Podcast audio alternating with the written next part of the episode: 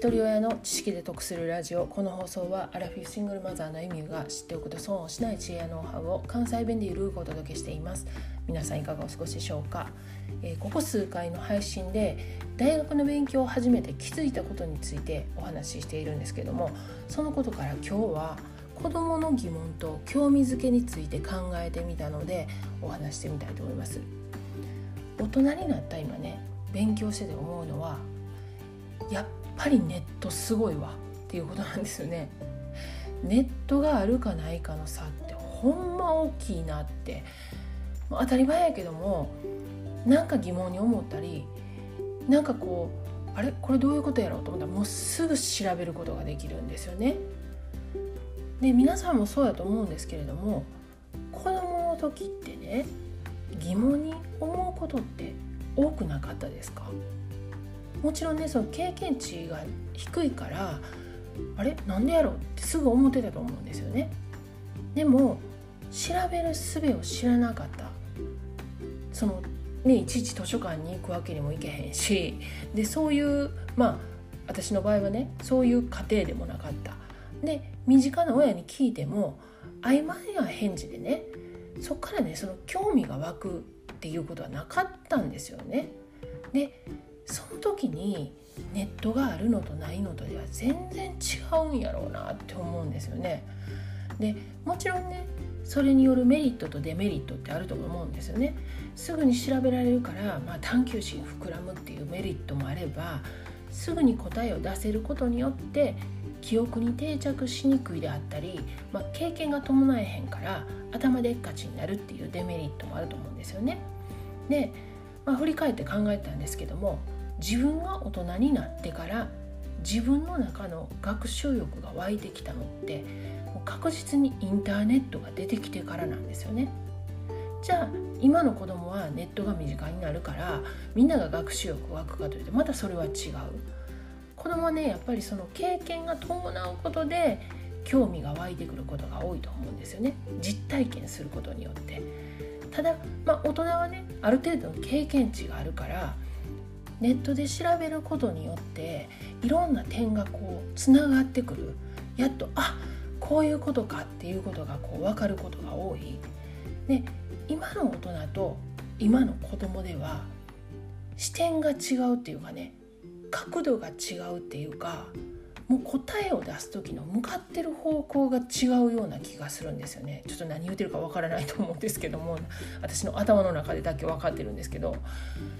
ただやっぱりね子どもの疑問にどう向き合って興味づけするかっていうところは、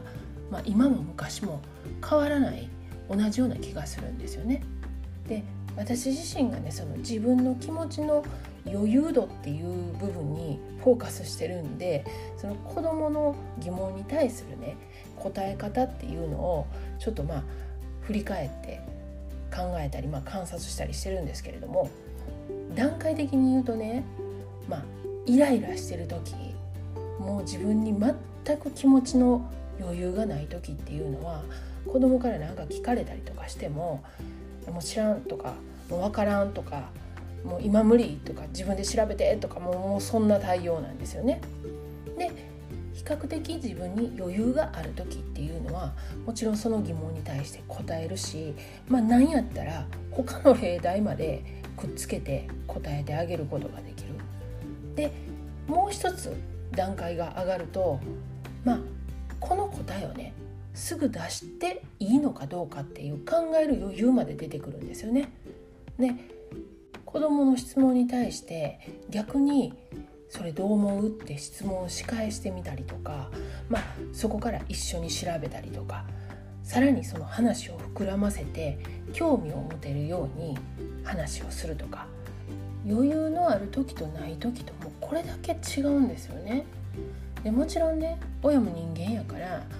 常にいいコンディションの時ばっかりじゃないっ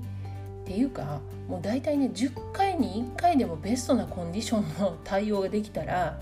まあその時のね子どもの経験って記憶に残りやすいのでいつかどこかでつながっていくと思うんですよね。で何がきっかけで興味を持つかってね本当わからない。で